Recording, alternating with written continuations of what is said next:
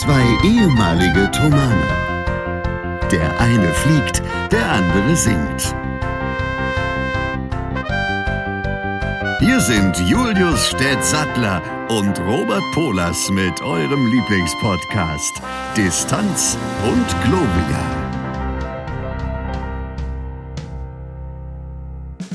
Und damit ein herzlichstes Willkommen zu einer weiteren Folge, ich glaube Folge 125 von Distanz und Gloria. Wir haben es tatsächlich geschafft, uns aus den verschiedenen Zeitzonen zusammenzurütteln. Herr Stett sitzt mir gegenüber in feshem Hoodie und genauso feshem Headset.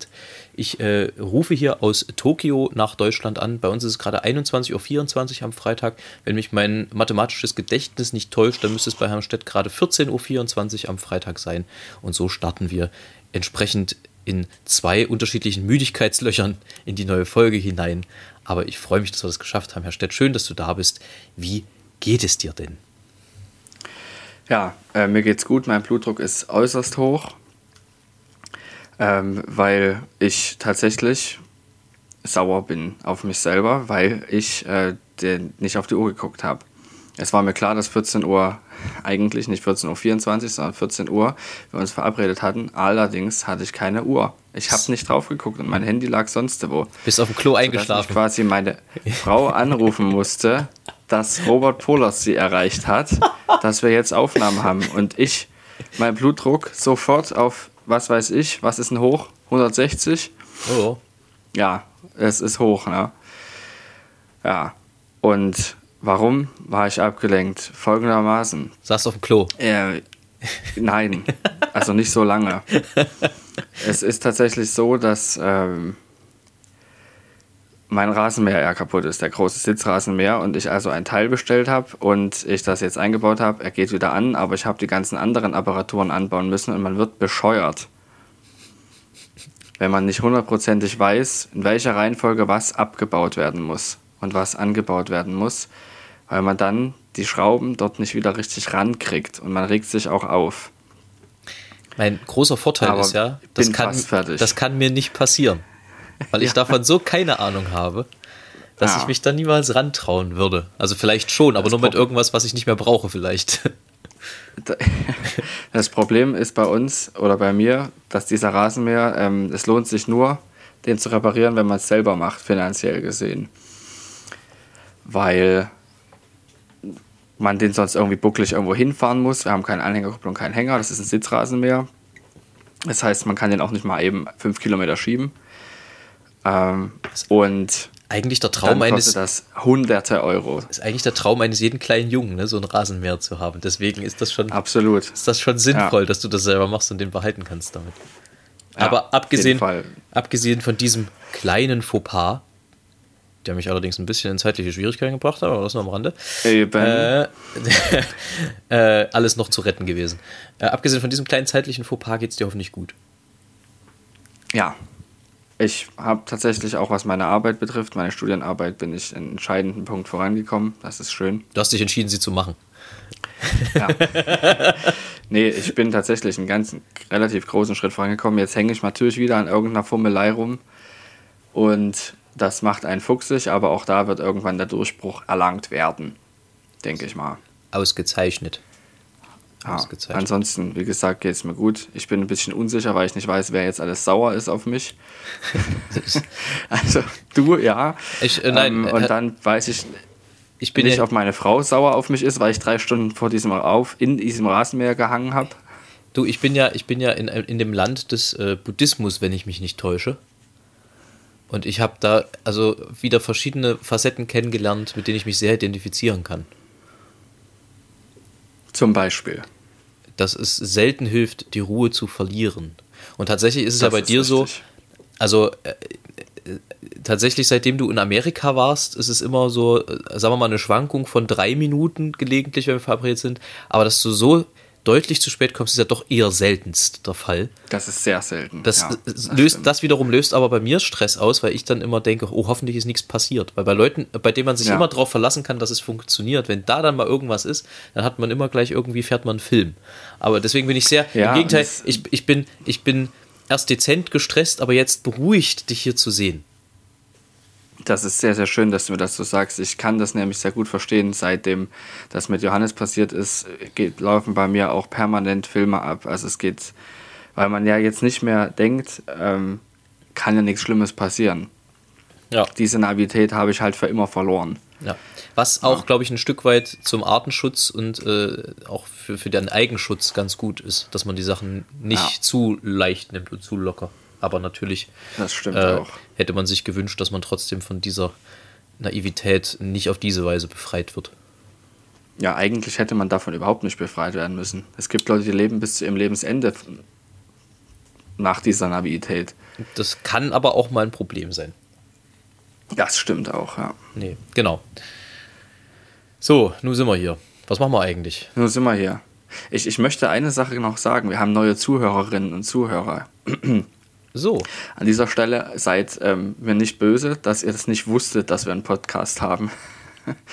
es gibt wirklich Menschen, die haben wir seit der letzten, seitdem wir unsere Fotos äh, verändert haben und man das auch an, auf verschiedenen Medien geteilt hat, gesagt, wie bitte? 124 Folgen und ich wusste nichts davon. also äh, da, da muss man ja sagen, wenn du als Pilot irgendwas nicht beherrschen musst, dann ist es den Zauber des Marketing. Und tatsächlich ist das auch nicht unbedingt mein Steckenpferd, aber äh, ich, ich, wage zu behaupten, dass äh, ich vielleicht äh, das ein oder andere an dieser Front noch mehr mache und tue als du. Ich weiß es nicht. Also insofern ist das sicherlich nicht verwerflich, dass sie das nicht mitgekriegt haben. Aber tatsächlich, wir haben uns extra für euch in Schale geworfen, wie ihr sicherlich hoffentlich mitbekommen habt. Äh, wir haben letzte Woche da sehr viel Spaß gehabt. Also ich zumindest. Du sahst jetzt auch nicht so aus, als hättest du keinen Spaß gehabt, muss ich ja sagen. Aber ich finde, es ist, äh, das Ergebnis kann sich sehen lassen und da ist ja deutlich mehr rausgekommen als das, was ihr bisher gesehen habt. Das heißt, da wird jetzt immer mal so äh, tröpfchenweise immer mal noch so ein, so ein Tropfen fallen gelassen, so die Salami-Taktik, die berühmte. Ihr werdet immer, oder vegane Salami, sozusagen vegane Beefy, äh, werdet da einfach so immer mal so ein bisschen gelockt mit den Fotos. Und ähm, die, also ich hatte ganz viel Spaß. Es war irgendwie ein sehr launiger Nachmittag, an dessen Ende wir noch Döner fressen waren, zu Recht. Ja. Äh, ich hoffe, dir hat es auch Spaß gemacht definitiv. Also es ist für mich eine Erfahrung, die ich sehr selten habe. Also vor allem auch lange nicht gehabt habe. Es ist nicht mein erstes Fotoshooting, aber es ist eine, es kann es an einer Hand abzählen, wie oft ich so ein Fotoshooting hatte. Ähm, wo man sich wirklich auch die halbe Stunde, die Stunde Zeit nimmt, sich da vor so einen Hintergrund zu stellen und beraten wird auch. Und das ist natürlich sehr, sehr schön, ähm, vor allem wenn man sich seiner Macken bewusst ist. Zum Beispiel, dass man selber Schwierigkeiten hat, vor einer Kamera zu stehen. Ich denke dann immer schon drei Schritte weiter, wie es wohl aussieht und vor allem aber, wie die Leute darüber denken. Wie ich jetzt gerade schaue, das ist kacke. Das funktioniert dann eben nicht. Ja. Das, und ja. Da, hat, da hast du aber zum Glück, äh, ist es ja so, dass wir zwei da waren und nicht ich alleine oder mit jemand anderem, mit dem ich nicht sehr gut, mich nicht gut verstehe weil mir das dann eigentlich wurscht war. Und deshalb ging es auch. Tatsächlich Hat auch Spaß gemacht. Ist das ja bei Fotos so ein bisschen so wie, wie auf der Schauspielbühne oder wenn man vor einer Kamera steht oder so. Es gilt eigentlich immer. Entscheidend ist die Motivation, denn man sieht, ob jemand gerade in der Szene ist, also sprich, äh, wenn dir jemand sagt, guck mal so, als wenn du gelangweilt bist, dann ist es wirklich wichtig, dass man das so tut und nicht nur sagt, so, ich bin jetzt Julius, der so aussieht, als wenn er gelangweilt ist, sondern dass man sich wirklich irgendwie was vorstellt, was einen langweilt oder wirklich versucht, da reinzukommen, weil man sieht auf Fotos immer erstens, ob es gestellt ist und zweitens, also was natürlich so ein Fotoshooting komplett ist, ja, da müssen wir ja, besser die Maus keinen Faden haben, müssen wir ja mal was vormachen ähm, ob es gestellt ist und zweitens, ob jemand bei der Sache ist. Und das sieht man tatsächlich auf Fotos relativ unbarmherzig, ob der gerade an das denkt, was er eigentlich verkörpern will oder ob er gerade im Kopf irgendwo anders ist und Gedankenflucht hat. Das ist was, was ich bei meinem ersten Amakord-Shooting tatsächlich äh, feststellen musste. Erstens, dass es tatsächlich Gesichtsausdrücke gibt. Das ist nämlich meistens so richtig breites Grinsen, was gar nicht geht auf der Kamera, weil das irgendwie immer scheiße aussieht. Also zumindest bei mir. Ich weiß nicht, ob das nur bei mir so ist, aber ich glaube, das gilt eigentlich immer, dass so richtig, so richtig breites Grinsen sieht eigentlich immer ein bisschen debil aus auf Fotos. Es sei denn, man hat äh, von den Genen her sehr viel mitbekommen. Ähm, aber also, ich muss sagen, mir macht das ja Spaß. Mir machen ja auch CD-Aufnahmen Spaß, weil man die Sachen einfach so lange machen kann, bis entweder das Geld alle ist oder äh, man zufrieden ist am Ende damit. Ähm, aber ich freue mich, dass es dir auch etwas Freude bereitet hat. Durchaus, aber ich muss zugeben, dass das auch immer, wie ich schon erwähnt habe, ein bisschen Stress für mich ist.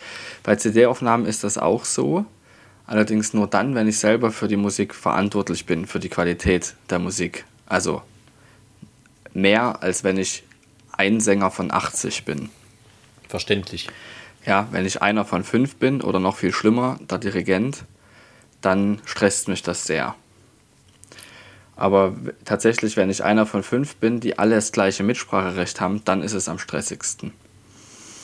Weil man sich dann auch noch einig werden muss, ob das jetzt so passt oder ob man es anders macht. Und das, äh, ich kann das relativ lange sehr, sehr gut ertragen. Das Problem ist, dass vielleicht andere einen kürzeren Geduldsfaden haben, was den eigenen Geduldsfaden deutlich mehr strapaziert, wenn jemand, kein, jemand anders keine Geduld mehr hat. Weil man diese Person dann zur Geduld aufrufen muss und dann die, den Tonfall ertragen muss, der, den diese Person dann schon drauf hat. Und das macht, das strapaziert natürlich die eigene Geduld deutlich mehr.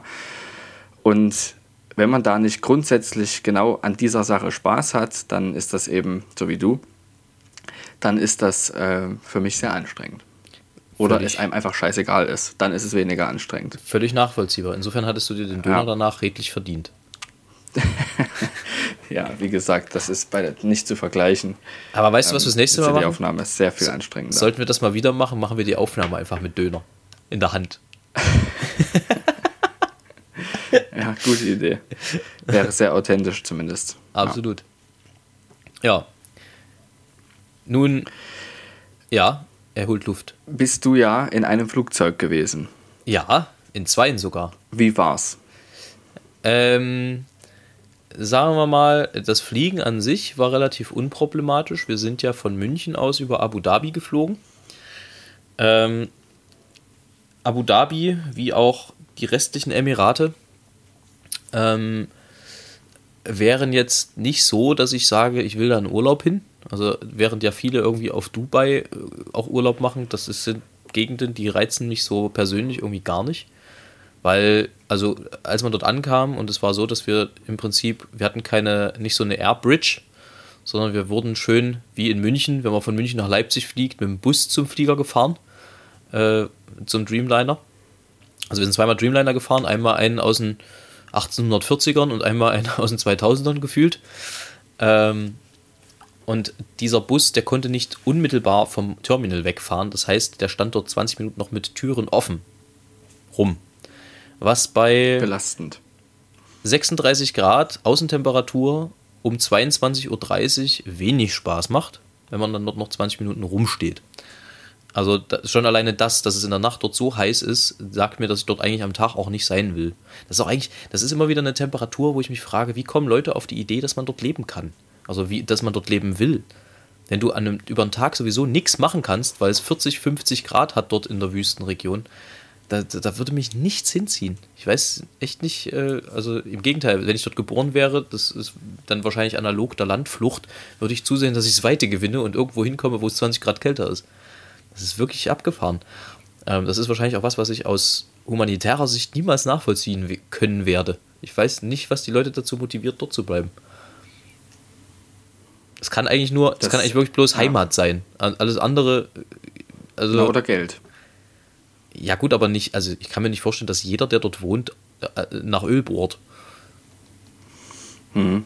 Es kann halt vielleicht auch nicht jeder die Möglichkeit, dort wegzuziehen, weil er zu wenig Geld hat. Das gibt es vielleicht auch. Denkbar tatsächlich, ja. Das wäre mhm. tatsächlich auch ein Argument, was ich nachvollziehen könnte. Äh, aber auf jeden Fall, also. Bauen und sowas, das sind ja solche, denke ich eher. Hm. Ich verstehe mhm. die Faszination um das natürliche Habitat dort einfach nicht. Also äh, in ja. Urlaub müsste ich jetzt nicht in die Wüste fahren.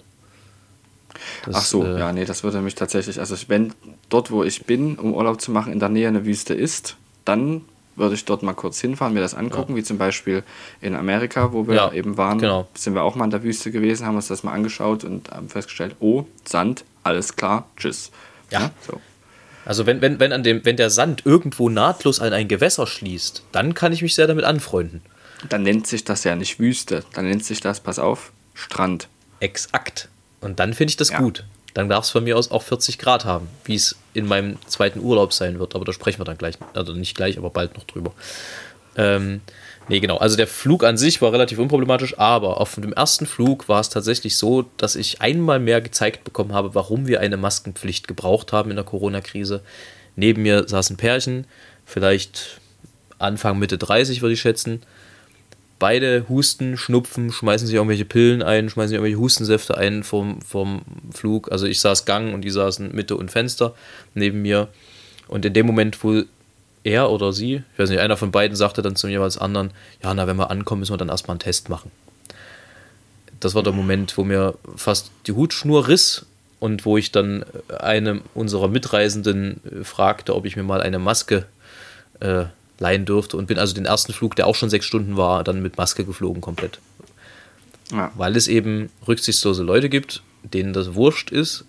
Deswegen brauchten wir eine Maskenpflicht zur Corona-Zeit. Nur falls es schon jemand vergessen hat, warum das so war.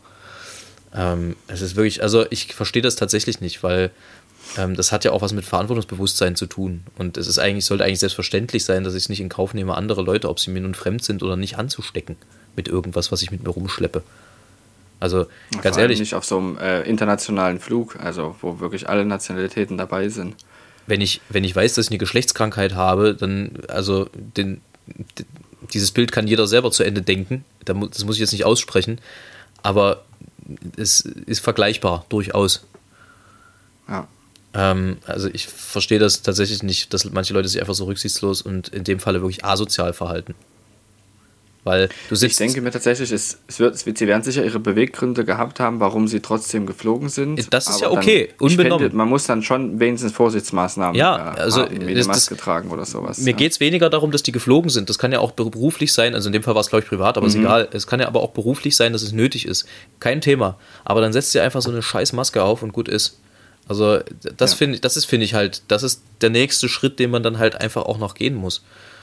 Und äh, ganz ehrlich, du sitzt sechs Stunden lang mit 200 oder 250, ich weiß nicht, du weißt besser als ich, wie viele in Dreamliner reingehen. Es werden wahrscheinlich sogar mehr sein. Ja, 350, ja. ja.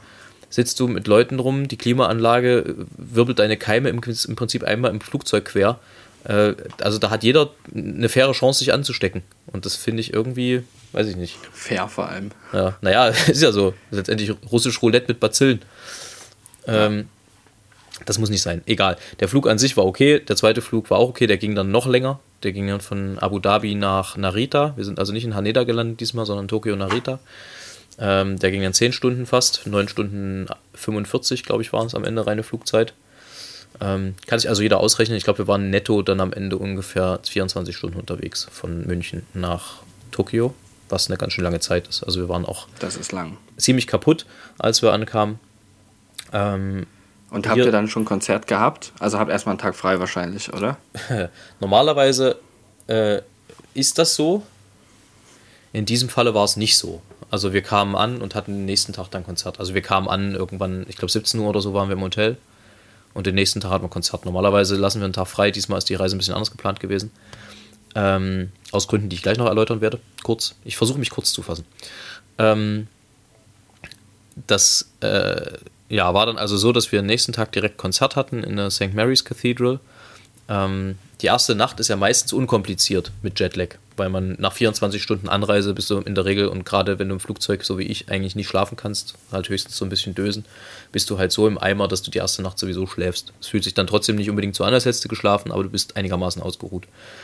Ähm, haben dann abends in einer bullig warmen Kirche gesungen, also die war relativ groß und steinern, war so ein bisschen äh, sah von innen ein bisschen aus wie ein Maschinenraum. Das war so graues Gestein und so pyramidenförmig. Und das war ein ziemlich abgefahrener Bau. Ähm, aber die hatte halt hinten an der Orgelempore eine Klimaanlage. Die hat es bloß leider nicht bis nach vorne geschafft und die hatten den ganzen Tag die Türen offen. Und so bei 36 Grad Außentemperatur tatsächlich dieses Jahr hat und 90% Luftfeuchtigkeit standst du dann halt auf der Bühne und musstest halt wirklich gucken, dass du genug gegessen und getrunken hattest, damit du dort einfach nicht zusammenklappst bei 90 Minuten Programm am Stück, die wir gemacht haben in dem Falle. Ähm, das war schon eine ziemliche Herausforderung. Ging aber alles gut. War es denn gut? Und äh, war, war es ging, erfolgreich? Es war gut, es war erfolgreich, die Leute haben sich gefreut. Ähm, und wir hatten auch tatsächlich eine ganze Menge Spaß, auch wenn wir alle hinterher völlig durch waren und im Prinzip Sakko wie Hemd hätten ausbringen können. Ähm, aber das kommt jetzt das hat jetzt bei uns allen drei Tage Zeit zu trocknen. Wir haben jetzt Freitag, am Sonntag ist erst unser nächstes Konzert, weil Daniel und Wolfram bei uns äh, im Wettbewerb, also nicht bei uns im Wettbewerb, sondern hier im Wettbewerb vom Tokyo International Choir Competition sitzen. und dort als Juroren oder wie wir sie nennen als Juris ähm, dort äh, fremde Chöre und zwar sind das äh, irgendwas zwischen 60 und 70 Chöre, die die hier in drei Tagen durchpeitschen, ähm, sich anhören und bewerten dürfen. Und das heißt aber für die anderen drei von uns, dass wir äh, ein paar freie Tage haben, was ganz cool ist. Das heißt, Sonntag ist dann das nächste Konzert, Montag ist dann nochmal frei und ab dann ist es relativ dicht. Also ab Dienstag sind dann eigentlich fast jeden Tag Konzerte, bis wir dann nächste Woche irgendwann, ich glaube Montag oder Sonntag, fliegen drei von uns zurück und zwei bleiben mit Familie noch ein bisschen länger. So der Plan.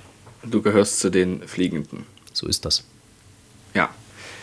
Also ich finde das mal die Überlegung, dass ich quasi eine eigene Konzertreise habe und dann nochmal 20 Chöre pro Tag mir quasi anhöre und auch noch bewerten soll. Das finde ich krass. Naja, das sind ja nur das die Chöre. das sind ja nur die Chöre, die da vorstellen. sind. Das sind nur die Chöre, die Ja. da sind. Die haben noch eine Videokategorie gestern schon be bewertet. Also die hatten auch noch Einsendungen per Video, die sie auch noch jurieren mussten. Also da, ist, da haben sie sich wirklich einen ganz schönen Klotz ans Bein gebunden, aber das war ja ihre Entscheidung. Da habe ich nichts mit zu tun gehabt. Aber ich glaube, also, das einfach wirklich auch schwierig vor, dann noch Unterschiede, wie bei einer Weinverkostung, wo das 50 Weine kostet, weißt du? Naja, gut, das, aber das Handwerk bleibt ja gleich. Also tatsächlich, ähm, auch wenn du dir, ich bringe dieses Beispiel immer so schön, weil es so herrlich plakativ ist, auch wenn du dir 50 verschiedene Mauern anguckst, kannst du ja an, anhand der Fugentechnik trotzdem noch erkennen, ob das gut ist oder nicht gut, weißt du, oder an, anhand Ja. dessen, wie die Steine aufeinander gesetzt sind. Das bleibt ja trotzdem gleich handwerklich. Tatsächlich interpretatorisch, glaube ich, hörst du dann bei 80 Chören, die oder 70 Chören oder 60 Chören, die alle japanisch auch singen, äh, zum Großteil, hörst du dann wahrscheinlich einfach interpretatorisch auch kaum noch einen Unterschied, könnte ich mir vorstellen. Aber es gibt ja bestimmte Bewertungskriterien. Also in der Regel machst du das ja nicht frei Hand, sondern du hast eigentlich so einen Vordruckbogen, wo dann steht äh, Intonation, äh, Interpretation, Stil, so, also so diese ganze Kram. Das wird mir auch das erste Mal blühen, weil ich tatsächlich nächstes Jahr das erste Mal bei äh, A Cappella in der Jury sitzen werde, beim A Cappella-Wettbewerb. Cool. Habe ich jetzt Mega. zehn Jahre nicht gemacht, jetzt ist äh, nächstes Jahr mein, meine Zeit. Hast du es abgelehnt bis dahin immer oder? Hast Nee, du, ja, Haben die anderen lieber gesagt, nee, noch nicht. Heißt. Äh, Verschiedenes. Am Anfang habe ich es abgelehnt, weil ich gesagt habe, ich kann mir nicht vorstellen, dort als 18-Jähriger äh, Leute zu bewerten, die es unter Umständen länger machen als ich. Also Ja. hätte ich mir schon, hätte ich schon gemacht, wenn es hätte sein müssen, aber eher ungern. Und die letzten Jahre, wir haben ja eigentlich eine, eine so eine Rotations, so ein Rotationsprinzip, also jeder muss mal und ist quasi alle fünf Jahre wieder dran oder alle vier. Ähm, und es war einfach so, dass ich dann also lange nicht dran war, sowieso. Und dann kam noch Corona zwei Jahre, beziehungsweise zweieinhalb, wo der Wettbewerb eh nicht stattfinden konnte, so richtig. Das heißt, das hat es dann auch nochmal rausgezögert. Also, ich wäre sowieso nicht wahnsinnig viel eher dran gewesen. Also, die haben quasi damals, als es, als es hieß, ich komme dazu, 2013, haben sie gesagt, okay, dann rotieren wir jetzt nochmal neu, sodass alle vor mir einmal dran gekommen sind. Dann waren wir 18 durch oder 17 und da habe ich gesagt, naja, also wenn es noch nicht sein muss, würde ich noch einmal noch eine Rotation aussetzen, äh, dass ich einfach auch genug Erfahrung gesammelt habe, um Leuten auch wirklich sagen zu können. Und das Ding ist, es ist ja auch eine internationale Jury, das heißt, ich musste auch mit meinem Englisch noch ein bisschen nacharbeiten, dass ich einfach auch mit den Leuten kommunizieren kann. Ähm, gehört ja. Ja. alles dazu, musst ja alles mitdenken. Ähm, und insofern ist das, glaube ich, eine ganz praktische Lösung, dass das dann ins nächste Jahr auf mich zukommt. Ja, finde ich übrigens super, weil es ist ja auch so, wir haben ja da auch mit Firmado mal teilgenommen an diesem Wettbewerb und auch sehr, sehr wertvolles Feedback bekommen, was man ja dann auch gerne den Kollegen geben möchte. Und deshalb finde ich es auch cool, dass du sagst, du willst noch mehr Erfahrung sammeln, weil man ja auch darüber, also vielleicht hat man ein Feedback, aber man muss ja auch in der Lage sein, das so rüberzubringen, dass das Ensemble das auch versteht. Und ich denke, das ist auch ein Punkt, das kannst du erst mit Erfahrung lernen, die Worte zu finden für das, was du sagen willst. Ja, es ist ja, es ist ja, gerade wenn eine, eine Gruppe da so ihr Herzblut reingegeben hat, ist es ja irgendwie auch eine gewisse pädagogische Aufgabe, ähm, Ja. da mit Geschick auch eine Konversation so zu leiten, dass die Leute erstens nicht das Gefühl haben, irgendwie du machst dich über sie lustig oder machst sie runter, sondern dass es wirklich auch pädagogisch wertvoll ist, was du ihnen sagst, dass du eben ähm, das auch ein bisschen mit Feingefühl machst, weil, wie gesagt, wenn da jemand sein, quasi sein Leben investiert, vielleicht da rein und äh, da so- singt, dann ist es schon auch sehr ein sensibles Thema und die Stimme an sich ist sowieso ein Instrument, was wahnsinnig schwer zu besprechen ist. Also bestes Beispiel, wie sage ich jemandem, dessen Stimme hässlich ist, dass seine Stimme hässlich ist, ohne zu sagen, dass seine Stimme hässlich ist. Also Ja. wie, wie kann ich, wenn, wenn eine Stimme in einem Ensemble raussticht, wie kann ich dem Ensemble sagen, Leute, in der Besetzung wird's nichts. Ohne, dass du halt jemanden persönlich angreifst, das ist fast unmöglich.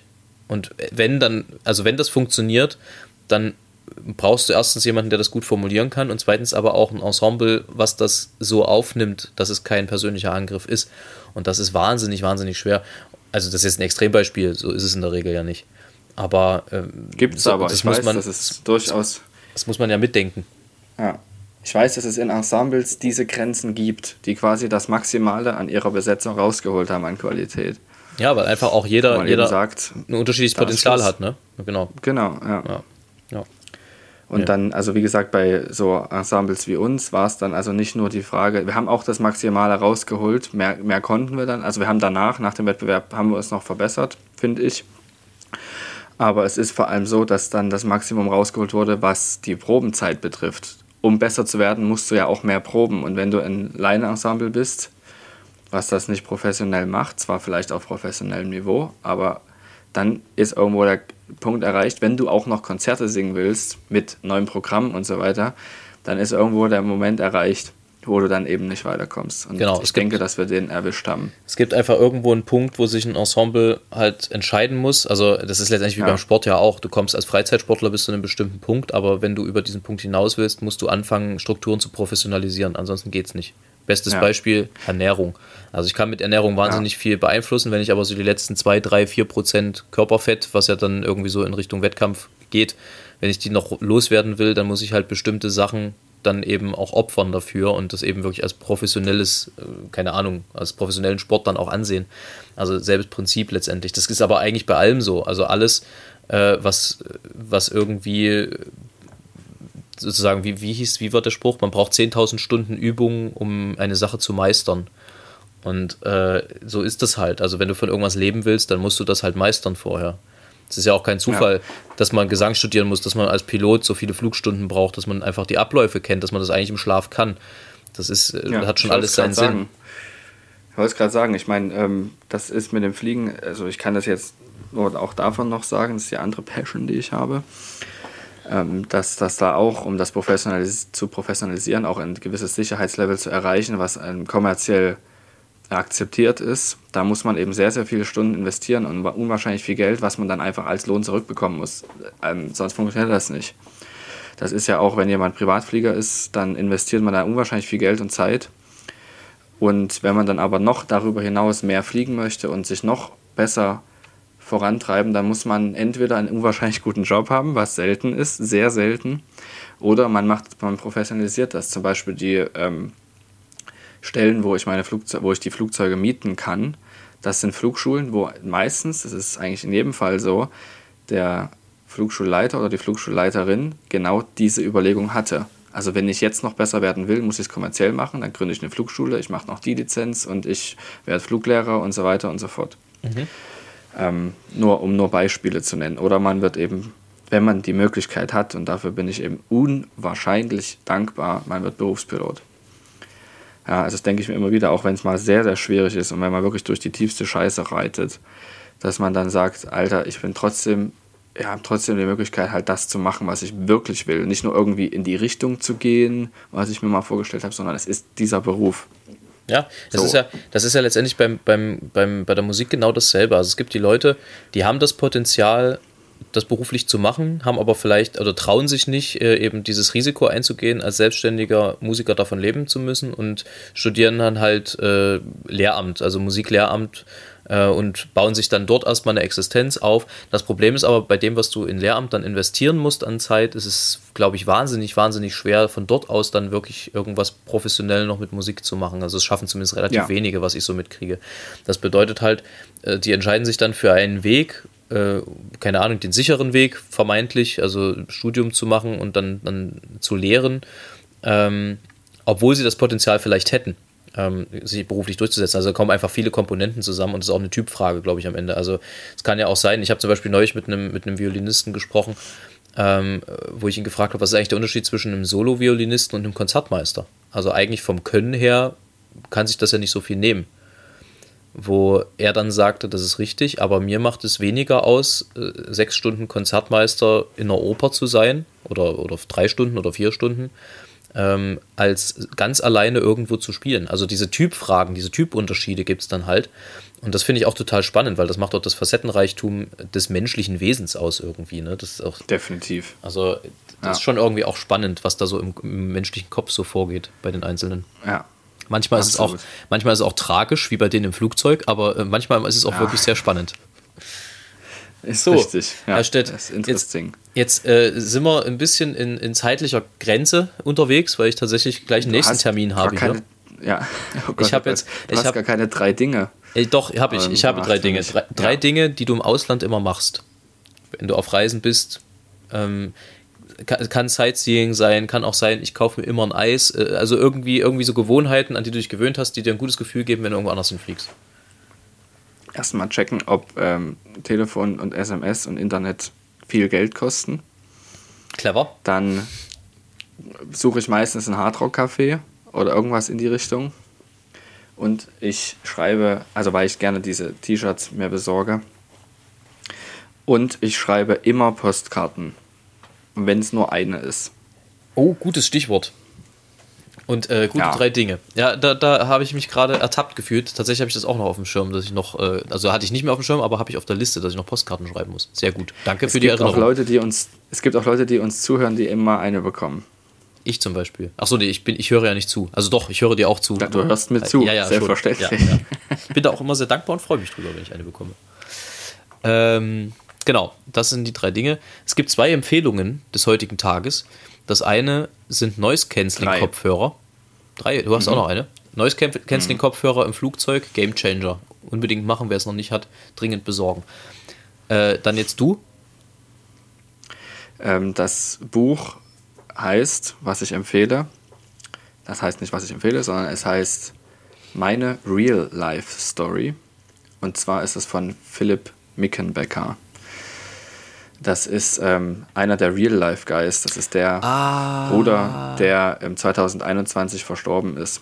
Wie es dazu kommt, dass ich jetzt darauf komme, das erzähle ich nächstes Mal. Aber das jedenfalls ist eine wirkliche Empfehlung in sehr vielerlei Hinsicht, weil es da eben nicht nur um seinen Krebs geht, sondern es geht um viele andere Sachen auch. Ja. Religion, Schulsystem, interessant. Schreibst du mir nochmal den Titel, dann klatsche ich den mit in die Shownotes. Und Yes. äh, der dritte und die dritte und letzte Empfehlung ist nicht ganz uneigennützig. Ähm, wir melden uns regelmäßig aus Japan mit kleinen Videos mit Amakord. Äh, schaut doch da mal vorbei auf dem YouTube-Kanal von Amakord zu finden. Die Japan-Vlogs. Kleine, beliebte Videos. Ähm, könnt ihr mal einen Blick riskieren. Tut gar nicht weh und kostet auch kein Geld. So, das von mir. Ich versuche jetzt die nächsten Tage den Jetlag noch richtig rauszuschlafen. Irgendwie habe ich mich dieses Mal sehr schwer getan damit, hier richtig in den Rhythmus zu kommen und bin es auch, auch immer noch. In der zweiten Nacht habe ich im Grunde gar nicht geschlafen. Die letzte Nacht ging. Mal gucken, wie es heute Nacht wird. Ähm, und ansonsten hoffe ich, dass wir nächste Woche wieder ein Terminchen finden, an dem wir uns sehen können. Ähm, Ich denke, das ist möglich. Mach einfach einen Vorschlag, genau. und, und äh, rechne dann noch eine halbe Stunde drauf. Rechne noch eine halbe Stunde drauf. Das wäre wichtig. Ja. Sicher ist sicher. äh, und verabschiede mich und den Herrn Stett äh, und freue mich schon auf nächste Woche. Hast du denn noch einen lyrischen Erguss für uns? Selbstverständlich. Das ist ja, kommt ja gar nicht abgesprochen herüber. Also, habt eine schöne Woche. Bis denne. Liebe Grüße aus Tokio an alle unsere Dugis und Dugiinen. Wir sehen uns und hören uns. Bis denne. Habt eine wunderschöne Woche, du auch. Und ich habe wieder einen lyrischen Erguss von meinem Opa, Karl Sattler. Und dieser heißt Renovierung. So manches Wesen hat verschiedene Haut. Die eine wächst, die andere wird gebaut. Und beide werden von der Zeit benagt, bis dem Bewohner keine mehr behagt. Die eine wird geliftet und massiert, die andere verputzt und repariert. So kommt der Tag, da fährst du endlich ganz zurück in Haut und Haus mit jungem Glanz. In diesem Sinne, Spitze. weiter so.